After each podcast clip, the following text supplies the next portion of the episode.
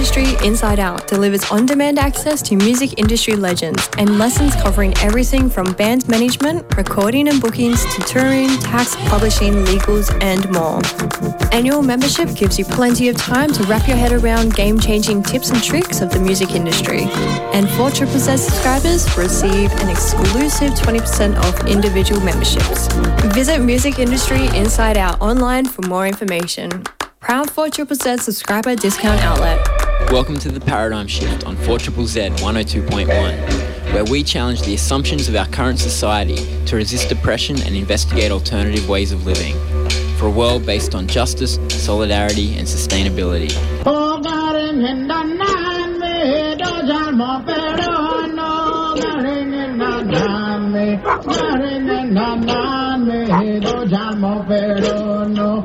Naringina nan me doja mo no Naringina nan me doja mo no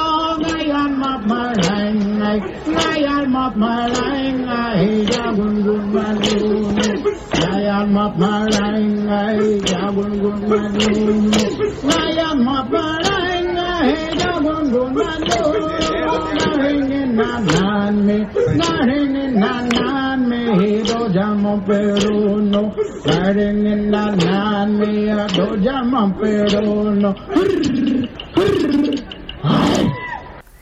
Welcome to the Paradigm Shift on 4 Triple Z 102.1 FM.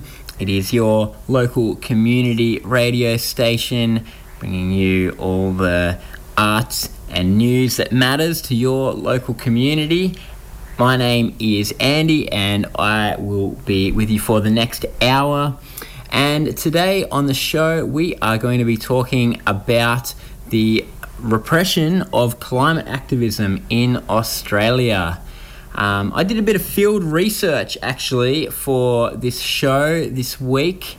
I locked myself on to the train tracks that were carrying the first load of coal from Adani's Carmichael mine. Adani are claiming it was just a test run, but it was a train pretty much full of coal. Um, it's been a long campaign against that mine, um, and we don't want to let it just go by let them export their coal without people getting in the way of it because that is what we need to do to avoid the climate crisis. People need to disrupt the system that is destroying our planet, and so myself and a few others locked ourselves to the tracks, um, were arrested, and um, are now in the legal system. I am on bail, hence the fact um, I'm not at my usual mobile studio where I record this, and in fact, I don't have my microphone because I left it there. So apologies about the sound quality of, this, of today's show. Because I'm on bail conditions that say I can't go back to the place that is essentially my home for half the year in central Queensland. That's one of the things that we'll be talking about in the course of the show the use of things like bail conditions. So, anyway, what's coming up? I spoke with Yusur Al Azawi from the Human Rights Law Centre. They've just put out a study uh, about the legal repression of climate activism in this country. Um, and so I talked to her about the findings of that study. And then I talked to a couple of people who know firsthand the effects of climate repression because they have, in the last couple of weeks, been sentenced to prison for doing climate activism. I speak to Juliette Lamont, who locked onto the same train as I did the other day, and yesterday was given a one month prison sentence, suspended for nine months, thankfully, so she can talk to us on the paradigm shift. Um, and I also spoke with the infamous Sergio Herbert, who a couple of weeks ago was sentenced to one year in prison for his 29th arrest for climate activism. Um, he is out on bail with an appeal pending, and so I spoke to him. Uh, the media does a lot of talking about Serge and not that much talking to him, and so I thought we'd get a bit of the the rationale behind why he does what he does. So that's what's coming up. Um, stay tuned. I think it is an important discussion and one that so rarely is talked about in discussion about climate change. We just talk about things um, as they are, and not about what are the things behind the scenes that are making it harder for the people who want climate action to get their message across when those who are pushing against it have so much access to political power and media power in this country. So um, it's good to be digging behind the scenes of that. So let's start off with Yusur Al Azawi from the Human Rights Law Centre. Could you start off by introducing yourself? I'm Yusur Al Azawi, and I'm a senior lawyer at the Human Rights Law Centre. And the Human Rights Law Centre has just released a report. It is called Global Warning uh, The Threat to Climate Defenders in Australia. Can you tell us why this report has been made? The report has really come about from um, an identification of um, what we see as an increasing trend of repression towards climate activists. And so we really wanted to take a closer look at the myriad of ways in which climate activists are being repressed and to be able to pull it all together and look at the, what the whole picture presents. And so that sort of is really what drove it. It seems to have been uh, fortuitous or unfortuitous, depending which way you look at it, timing.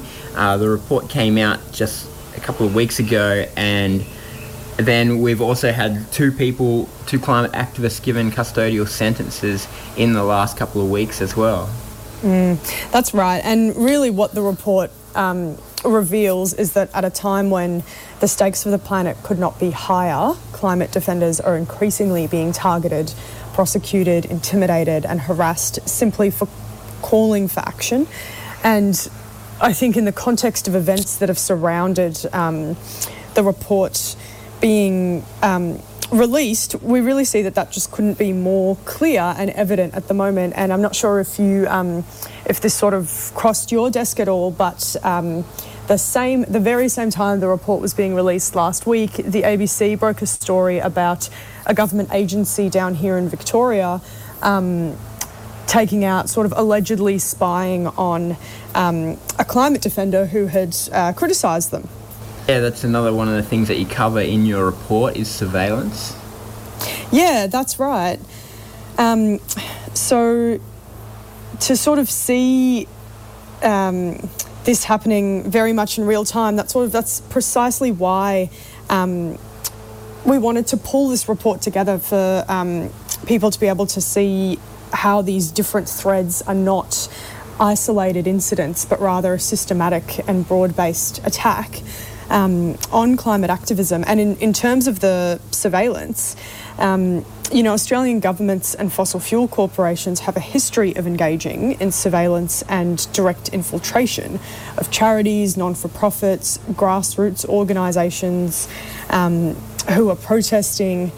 And, you know, rare, that rarely are they held to account. Yeah, well, let's go back to the start of your report. It's interesting mm-hmm. that it what is a report about legal issues by our lawyers. Um, it doesn't start with sort of something that happened in the courts or anything, but it starts with the influence of the fossil fuel industries in our parliament. Why did you start with that? We really saw that as being the underlying motivator you know, the unregulated political influence of the po- fossil fuel industry, including through really large and often secret donations to political parties, is what we see as driving political inaction on climate change and also the repression of those calling for action. So, speaking of that repression, you then go on to have a few different sections about uh, the legal restriction of climate activism. Uh, so let's uh, talk briefly about each of them. um, the first is state governments bringing in anti-protest laws. Mm, hmm um, so, I mean, as you well know, Andy, the, we've seen the introduction of harsh and at times unconstitutional um, anti protest laws in a couple of different jurisdictions across the country. These laws often directly target or disproportionately impact climate activists. Um, in Queensland, of course, we've got the Dangerous Devices Law. Um, and in Tasmania, um, there is the what's called the Workplaces Protection from Protesters Act, which has actually been found several years ago. It was found unconstitutional by the High Court, or parts of it were. Um, and the Tasmanian government is now um, up to its third attempt to bring that act um, into power. So it's sort of tried to amend it after the High Court said it was a no go. That was unsuccessful, and just a couple of months ago, um, we've seen the government bring that, uh, try to amend that act again. Um, and it's really an unnecessary and disproportionate restriction on people's right to peaceful advocacy. Yeah. So it's a bit of a it's a bit of a watch and wait on the Tasmanian law at the moment. But as we know, the law um, in Queensland passed uh, about two years ago now, and um, as you well know, activists are being charged under that law frequently, is my understanding. Yeah, there's been a, quite a number of those uh, dangerous attachment device charges now.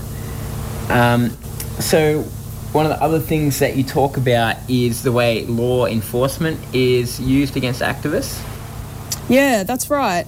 So, what we really see is that police are imposing onerous bail conditions on environmental activists, which stifles freedom of association and political expression. And climate activists are also facing excessive penalties for peaceful protest, including suspended terms of imprisonment. Um, so, activists across Australia are facing increasingly repressive bail conditions. Um, and most criminal charges that do flow from environmental activism are summary offences or your more minor offences. But climate defenders are increasingly receiving bail conditions that are commonly imposed in circumstances of really much more serious offending, like sort of organised crime or, or that kind of thing. Um, and you know some of the conditions that people might be facing include non-association conditions, place restrictions, curfew conditions. Um, and I think what's really worrying and important to note about that is that bail is designed to address risk. And yet, the way we see it being used against climate activists increasingly is in a punitive way and as a deterrent to activism. Yeah, I'm, I'm glad that the report covered this because it is one of my uh, kind of pet topics is the way that bail is misused to restrict protest.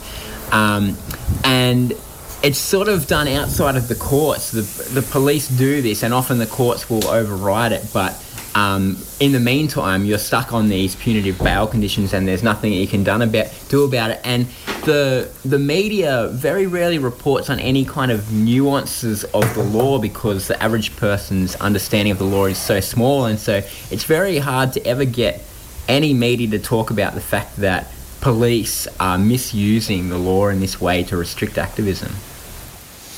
Yeah, that's right, and that's part of what we wanted to do. Um, with this report is just bring to light um, that there are tactics at play here that are a deterrent, um, are repressive, and are also having a really chilling effect um, on freedom of speech, freedom of association, people exercising their right to protest. Down at the metro mine, down at the metro mine. Who's gonna lie on that hard rail line? Stop Peabody's coal digging crime. Coal mining takes your life away. It's a dead end job, I say. Get dust on your lung, get a cold blackened tongue, and a dead planet back with your pay. Who's got a padlock and chain? Who's got a padlock and chain? Locking on tight to that coal train tonight. Tell me who's got a padlock and chain. Wollongong people, do you dread? Yes, Wollongong people, do you dread? That sound up on the hill, yes, that's Peabody's drill, cracking through your drinking riverbed. Yes, Peabody's digging up that coal. The Peabody's digging up that coal. Gonna lie down on the track and make pull all the coal back, cause nobody should be digging up coal. Who's got a padlock and chain now? Who's got a padlock and chain? Well, tell me now. Locking on tight to that coal train tonight. Tell me who's got a padlock and chain? I'll name you their leader in crime. He's CEO with Peabody Mr. Gregory H. Boyce, he's a leader of choice for his greed will make him pay in time. We'll be standing in court one day. We'll be standing in court one fine day. We'll hear that judge's voice say, Mr. G.H. Boyce, for your crimes you now must pay. Tell me, who's got a padlock and chain? Well, tell me, who's got a padlock and chain? Well, tell me now, on tight to that coal train tonight. Tell me, who's got a padlock and chain?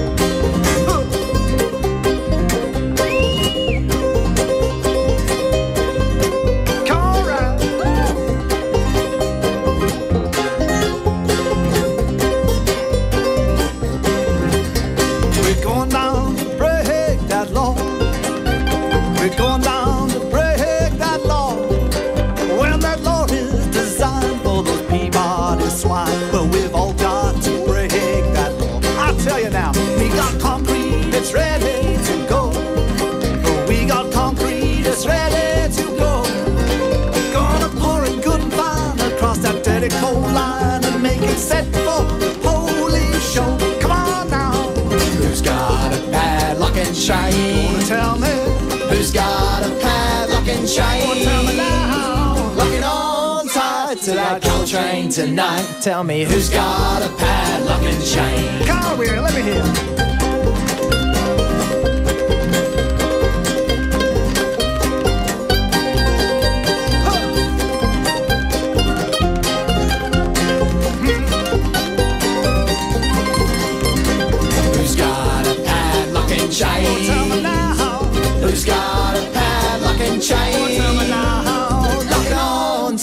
To that train tonight. Tell me who's got a padlock and chain?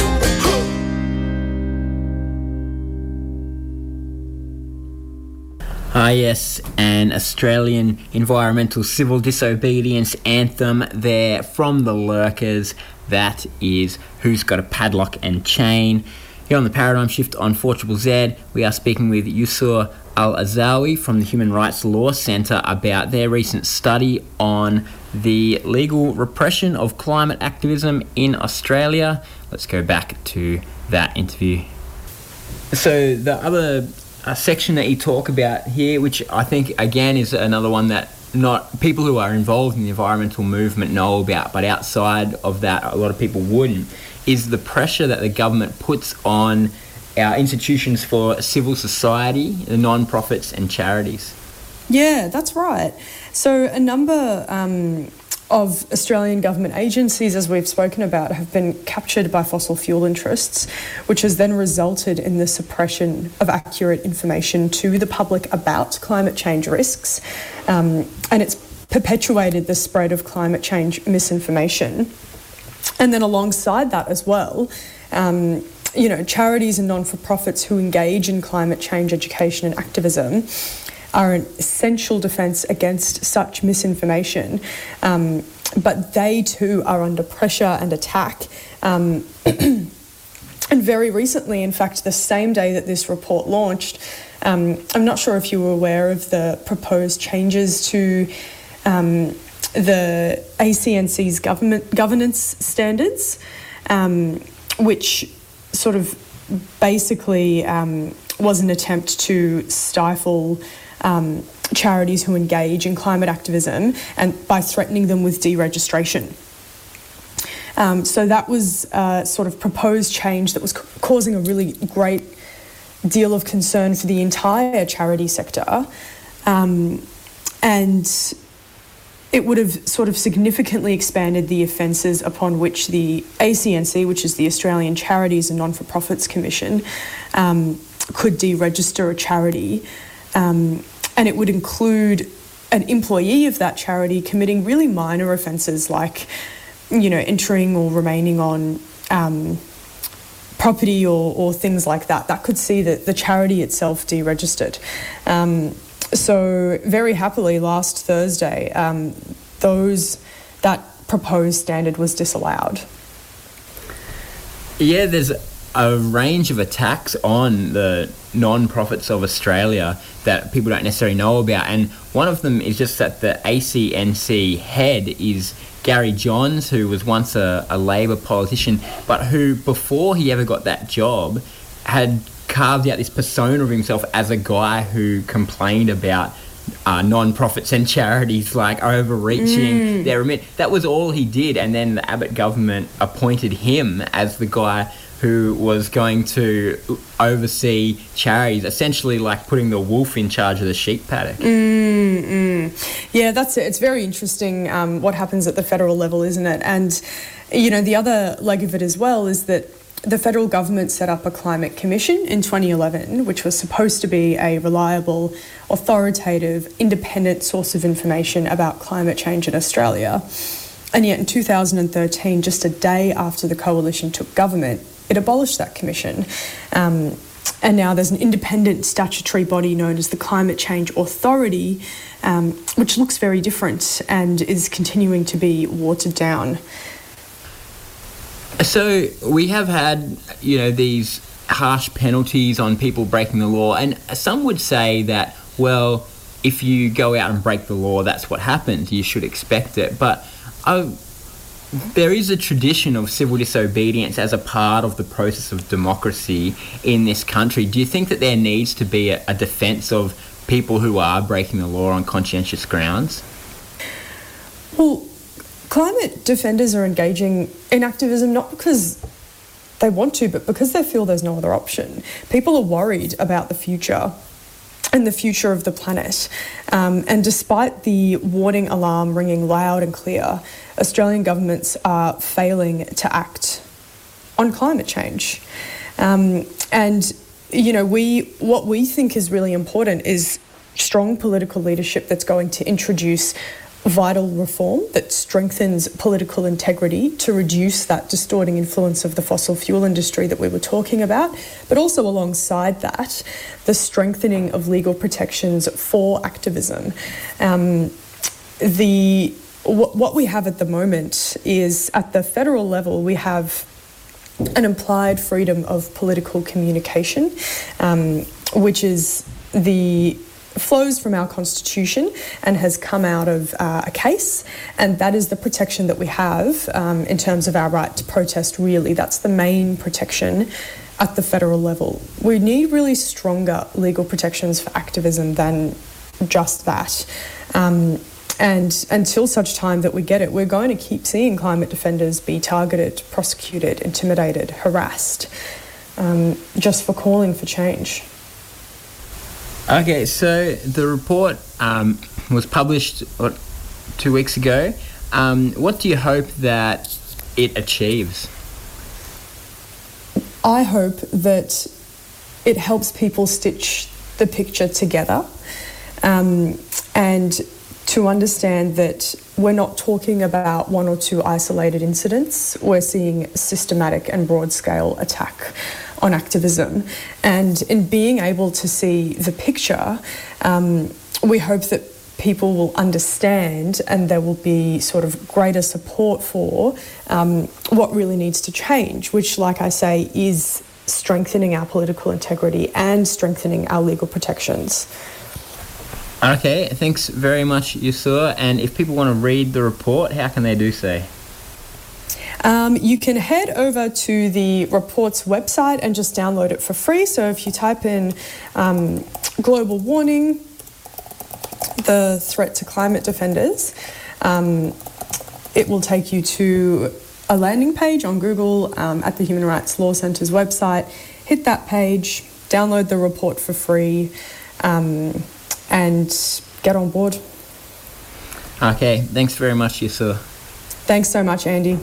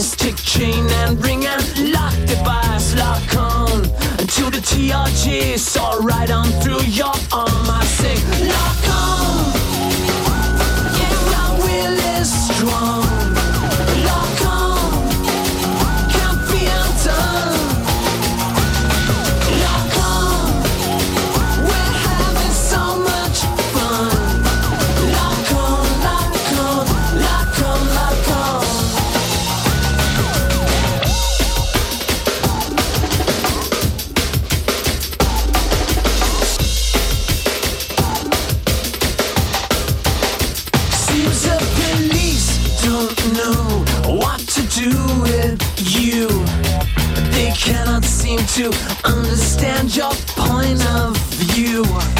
With this bulldozer shall never move, no matter what they do.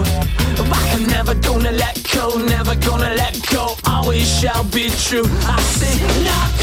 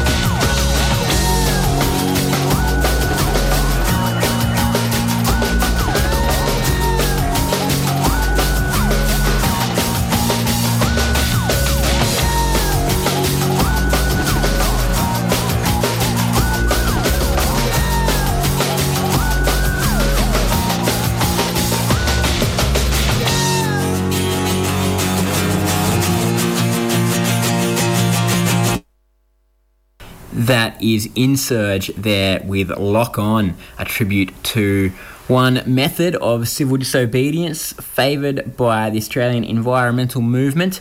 Before that, we were speaking with Yusur Al Azawi from the Human Rights Law Centre about their study into the legal repression of climate activism.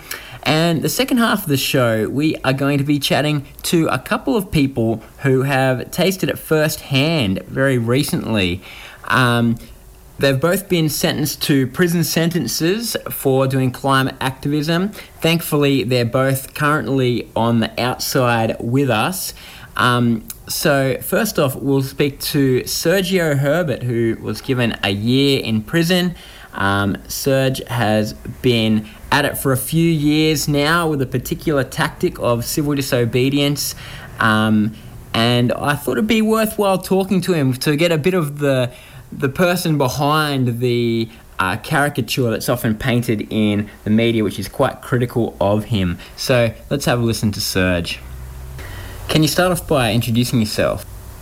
Uh, sure. Um, my name's Sergio. I'm 22. Uh, yeah, I'm a climate activist. I've been a climate activist for the last five years. I, I guess I believe in uh, civil disobedience and civil resistance. Um, and that's how I spend my time um, doing civil resistance to try to solve the climate crisis. So many of our listeners will be aware that not long ago you were given a sentence of a year in prison. You're currently out on bail with an appeal pending. Uh, can you give us a bit of an update of your legal situation? Uh, yes, so yes, I'm on bail, uh, currently awaiting uh, appeal about, uh, we're appealing the severity of the sentence. Um, that appeal will be, well, the first mention will be in March, but it's likely to take maybe six months or more. Um, and yeah, basically, if I fail that appeal, I will um, have that 12 months imprisonment uh, sentence. Um, but yeah, hopefully that uh, sentence can be reduced or it can not be an imprisonment sentence. Um, and otherwise, um, oh, well, I'm on bail, meaning that I have a whole bunch of really strict conditions. Um, I have to, I'm not allowed to go to another state to see my parents for Christmas. Um, I have to report to the police station three times a week.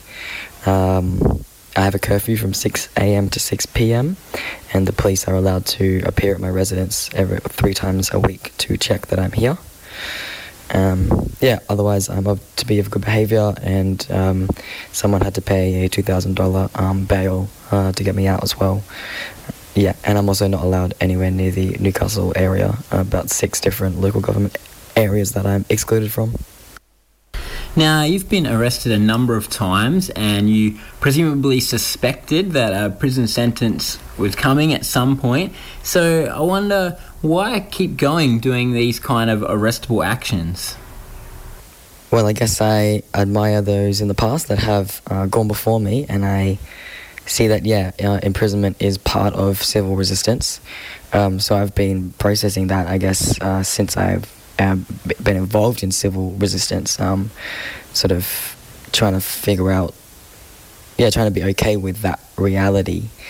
Um, so, but ultimately, why I keep going um, was because it's I'm dedicated to solving the climate crisis, and I know that um, mass participation, civil resistance to the point of imprisonment or worse is really required from everyone. So I guess I'm trying uh, hard to demonstrate and try to do that um, in myself um, in order to, I guess, pave the way for those to come after me. And people were thinking that I would get a prison sentence after five or six times of being arrested. Um, however, um, 28 times uh, seems to go by uh, without anything. Um, and even before that, there wasn't actually much uh, hinting at um, escalating toward a prison sentence. It's this sort of did come out of nowhere, statistically speaking. Um, so it's like it. It may very well be that my appeal is successful and my continued civil resistance in the future after my appeal um, doesn't result in imprisonment sentence until I've been arrested, I don't know, over 50 times. Um, there's people in Australia that have, uh, some activists in Australia that have been arrested lots of times in the past and haven't been to prison. So I guess you've got to try your hardest and that's the risk. And I guess, you know, ultimately I need to be me. And that means uh, engaging in civil resistance. Yeah, the media sometimes likes to paint you as just kind of a pest, but there is a theoretical basis to what you do, isn't there? Yeah, so I use um, the non-violence uh, theory. Uh, I guess ultimately lay it on top of uh, uh, what my friend calls the civil resistance model. Um, so non-violence is primarily about bringing um, violence from the shadows or somewhere that uh, it's it's hidden um, out into the public eye through civil disobedience. So through doing stuff um, in public and and yeah, basically drawing that violence out for for it to be um, seen by the public um, and then uh, addressed um, if the public thinks that it is un- unjust. Uh, this is ultimately what um, the predominant uh, theory of civil rights uh, campaign uh, in America and in, and in other places. And then the civil resistance model is um, really about using people's bodies and their and their innocence en masse, um, sacrificially, um, to transform a society, whether from a dictatorship to a democracy in the most extreme circumstances. The civil resistance model, which is a model where basically everyday uh, c- citizens converge in the capital city, basically, and sit the you know sit on the road or sit in the ports, uh, causing economic uh, and social disruption en masse until their demand is met. And obviously, that comes with massive imprisonment, massive uh, violence. Um, but ultimately, yeah, people uh, take out as much time as they need from their lives. They put their lives on pause, uh, just like people do when they, you know, go to war or, or, or do some other sort of extraordinary thing in their in their lives. And um, the civil resistance model was, uh, you know, was built around, um, yeah, basically um, impoverished peasants. Reclaiming power from a violent um, ruling class, and uh, that's we, I guess we have some of that in our context, a little bit different. But these are the theories that, that my work is based on, and I'm looking to find the way to use these mechanisms of change uh, to solve the climate crisis. As we've said, you've been arrested a number of times and have been doing this for a few years now with Extinction Rebellion and Blockade Australia. Do you think that this course of action is having an effect? Uh, when I was in prison, uh, watching the uh, free to air t- TV, um, you know, the ads are full of greenwash, uh, which means they're definitely feeling some some public opinion is is shifting, and the other thing is basically all the car ads are about electric cars, and so the the a large section of the of the corporate class, the owner class, um, is actually um, looking to begin their shift, at least um, in writing or you know, uh, with fancy words and uh, PR campaigns. We're still firmly in the grip of the fossil fuel industry, Australia, which is uh, subservient to it. But ultimately, I think that as we demonstrate what real real resistance looks like, um, people are going to uh, see how to take back power in this very comfortable in this very comfortable land for the majority of us. Um, there's been massive, massive shifts globally and nationally um, of how people engage in democracy.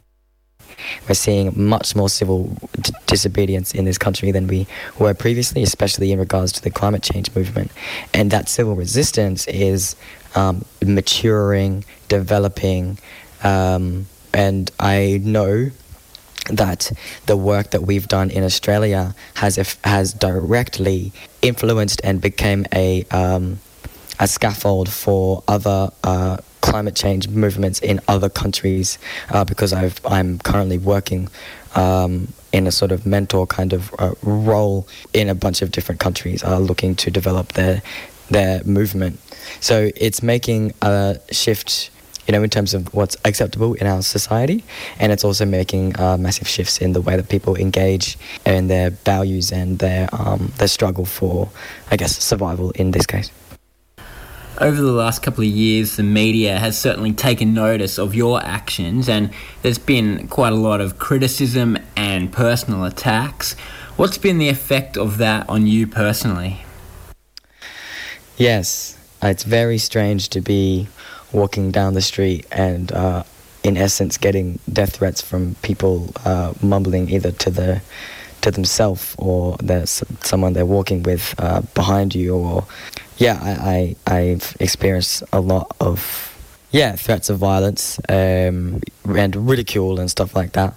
Um, it's scary at first um, but you know ultimately I'm a I don't know I'm a young person uh, trying to do the right thing. And so I guess like I don't know for me I'm not doing this to prove how good I am or to be honest I don't think I'm a good person, and I think that me doing this work is me trying to at least try to do good things within a society that has, you know, made me the, who I am, which is an imperfect person, uh, you know, socialized to oppress and, and recreate hierarchies and all those sorts of things that this society does. Um, so yeah, I don't get value from others, other people's opinions of me. I get value from my own opinion of me. This work is me fulfilling my purpose in life, uh, which I've decided is to prolong the existence of consciousness in the universe. So my metric isn't how many, you know, likes I get on Facebook or how many people are nice to me. My metric is how many lives have I saved? How long have I delayed the eventual sizzling out of consciousness in the universe? So honestly, I don't give a fuck what people think of me.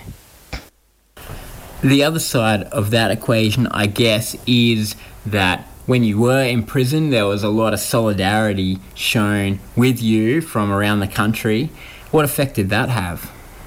Uh, yeah, so I had been in prison, uh, in custody for about six days before I was able to contact or anyone, but my uh, my lawyer contacted me, and um, yeah, told me that there was uh, snap rallies being planned um, and stuff like that all over the country, and that, felt really good. I almost teared up.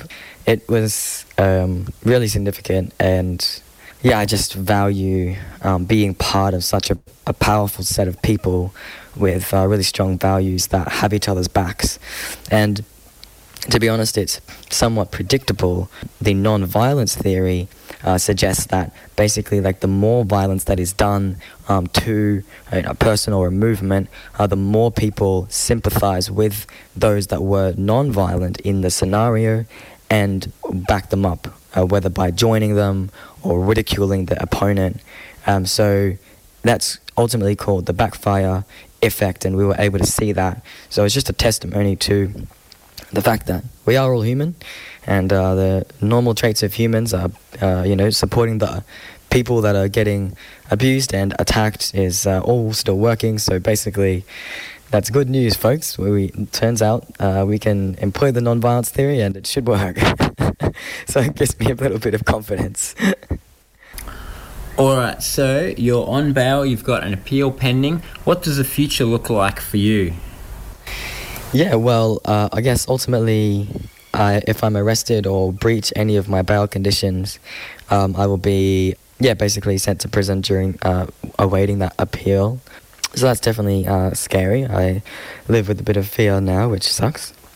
But yeah, so basically, I'm looking uh, to be a mentor, and I want to be training the uh, next uh, surge, as we may say, of uh, activists on the front lines, on the vanguard. You know, I was able to develop really effective strategies that made it so, you know, at least 28 times uh, seems to be all good in the hood in terms of um, dealing with the repression. Um, so yeah, I'm looking. I want to be training people. I want to be uh, basically like getting people um, to seriously sign up to face what I've faced. Because I think that if we shy away from it, if we remain in fear of it, then they win, right? Then their repression is effective. The way we make their repression ineffective, and this happens everywhere in the civil resistance model, is you sign people up you sign people up to suffer that amount or more. And you remove the fear through that. Once the fear is gone, their violence, their control has no effect. It's one of the most powerful things in a movement when the fear goes. And that happens from people transcending their fears into their courage and um, a community staying strong no matter the, the cost. So I'm looking to, um, yeah, I'm doing a courage in action uh, training on Sunday. I'm going to be doing that weekly and uh, building up uh, really powerful young people that can take on uh, Australia in 2022 to force climate action and uh, to not fear. All right, thanks, Serge. All right, thank you so much. I hate the Liberal Party with a passion deep and hearty, so I voted for the Labor Party man. But the lying little weevil turned out just as bloody evil. It's clear he's out to break us if he can. So this time I was keen, I went out and voted green, and the good old coalition went and won. If you want to change the laws, then the power's mine and yours, and I think it's time to go and have some fun. Burner drops and lock on pipes, tripods and canoes. A smoking at the cop shop nearly always makes the news. We can safely leave the violence in the hands of the police and go and make some music in the forests and the streets. I want to make things better, so I think I'll write a letter that a junior clerk can place upon a shelf. But still the trees keep falling, I can hear the forest calling, so I'll have to go and save the thing myself. Oh, banner drops and lock on pipes, tripods and canoes. A smoking at the cop shop nearly always makes the news. We can safely leave the violence in the hands of the police and go and make some music in the forests and the streets. It's very widely known that if you cycle on your own, the motorists will try to run you down. But nothing ever feels quite as free as my two wheels when a hundred bikes are taken over town. A banner drops and lock on pipes, tripods and canoes. A smoking at the cop shop nearly always makes the news. We can safely leave the violence in the hands of the police and go and make some music in the forests and the streets. If you stand up for your rights or for someone else's fight, you break the law which says you can't complain.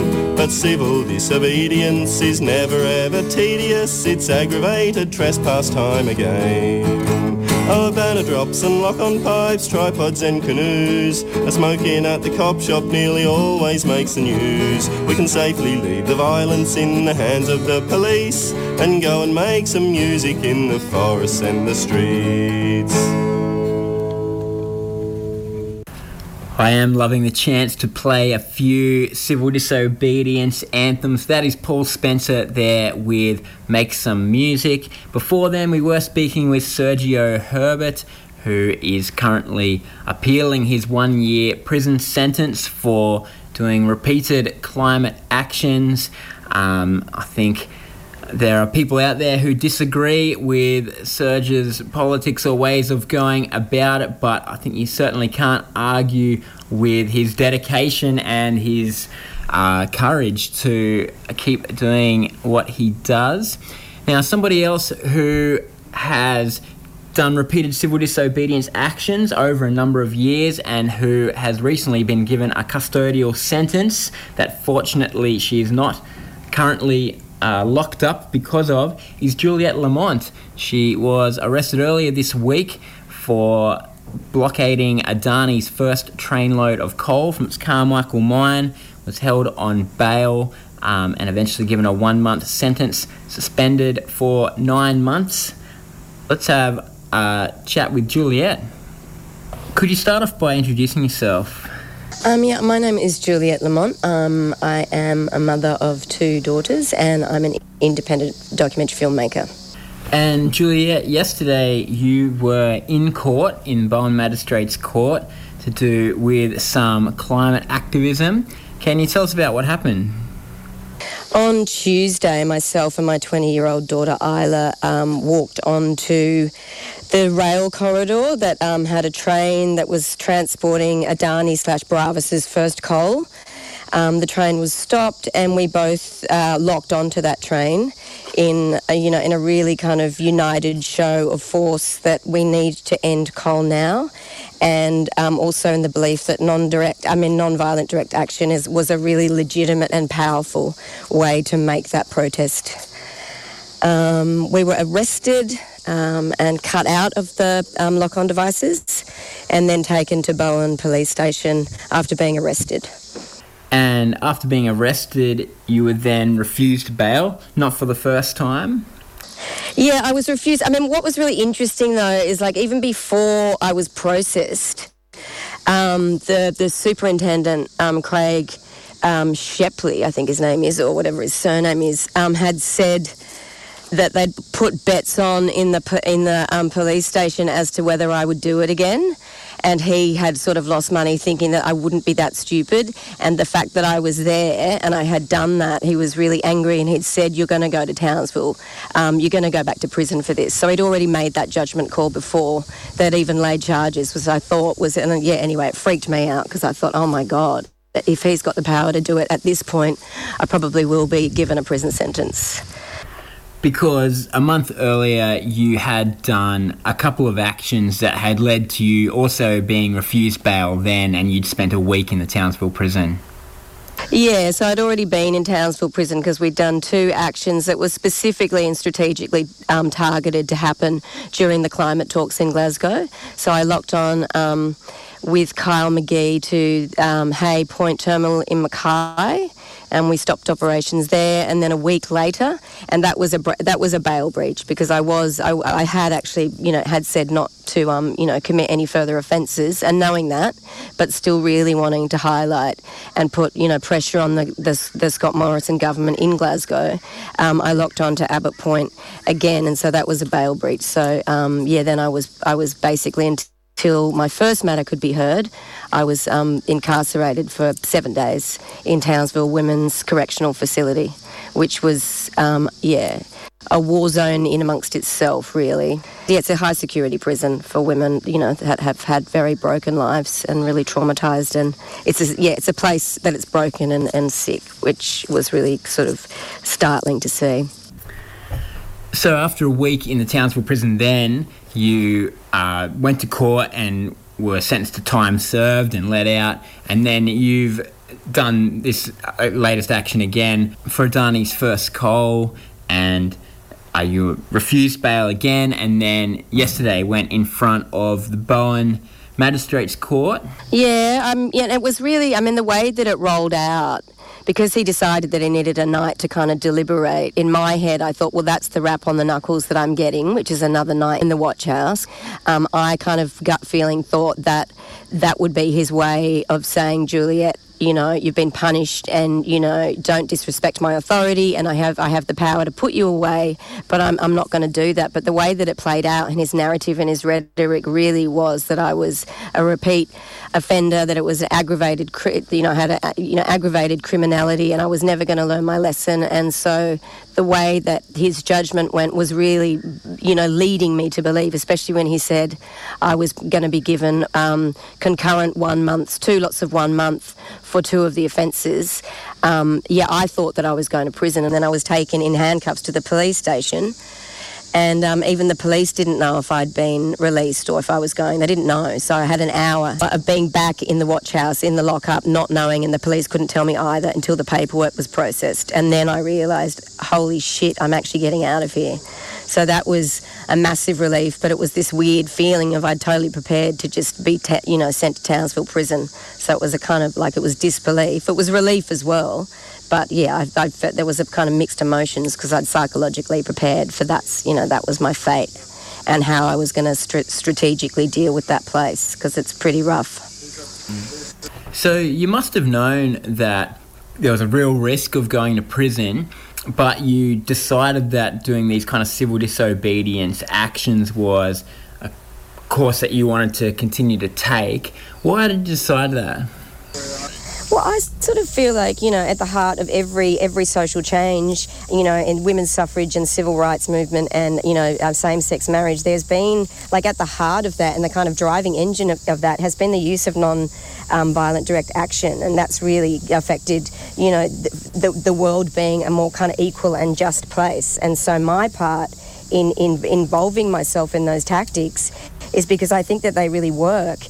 But then the secondary part of that is I also feel like if I did nothing, I couldn't look at my daughters in the eyes knowing that we're in this climate emergency and I've just been at home watching Netflix and, you know, getting Uber Eats and, you know, living in this kind of fucked up, really denialist, consumerist culture. And so for me to put my body on the line and be prepared to sacrifice my freedom is is a part of, of, of a moral code that I feel absolutely sort of is in every kind of atom of my being. Okay, so you now have a one month prison sentence suspended for nine months. What's next for you?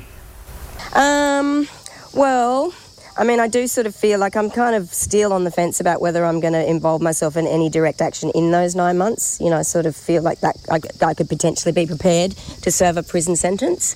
But, um, you know, if that doesn't happen, or on the sideline for that, I've got a environmental film that I started seven years ago that starts in Russia with the Arctic 30 and it kind of ends at Bimby. It, it, it ends with the Adani stuff and it's a personal story, but it's also about the campaign. So I've got about 350 hours of footage that I need to start kind of siphoning through and yeah and really focusing on making a really good powerful uh, call to arms environmental documentary to get more people involved so yeah there's that That is Juliette Lamont there. Thankfully, she is still on the outside with us with a suspended prison sentence for taking civil disobedience against Adani's coal mine with her daughter Isla. Um, a great little family uh, moment there during the week.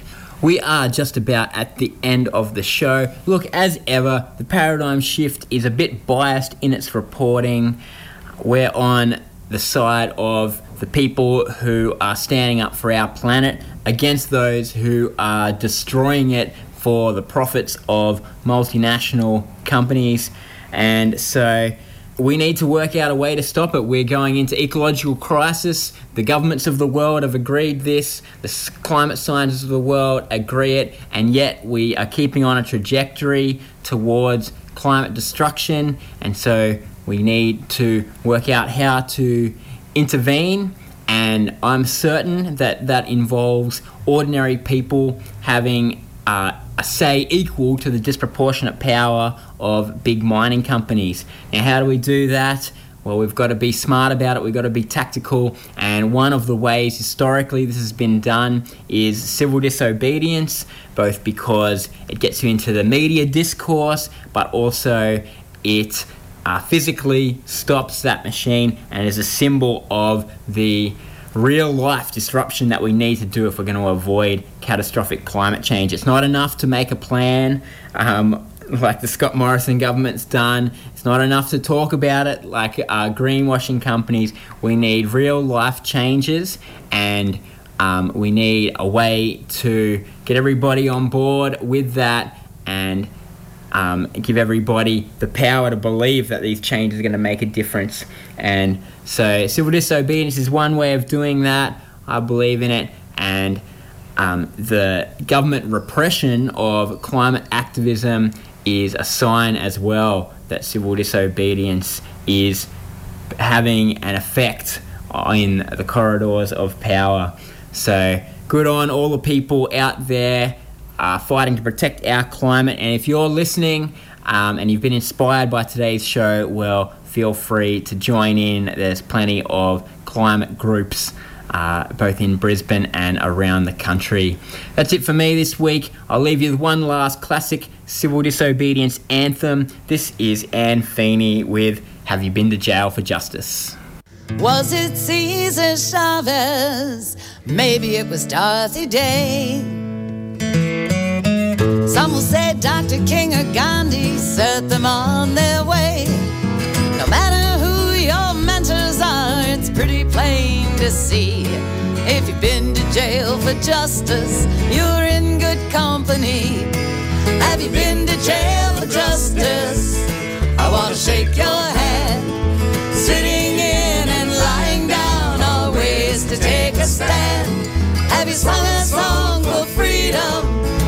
That picket line? Have you been to jail for justice? Oh, you're a friend of mine. You law abiding citizens, listen to this song. Laws were made by people, and people can be wrong. Once unions were against the law, but slavery was fine. Women were denied the vote, and children worked the mine.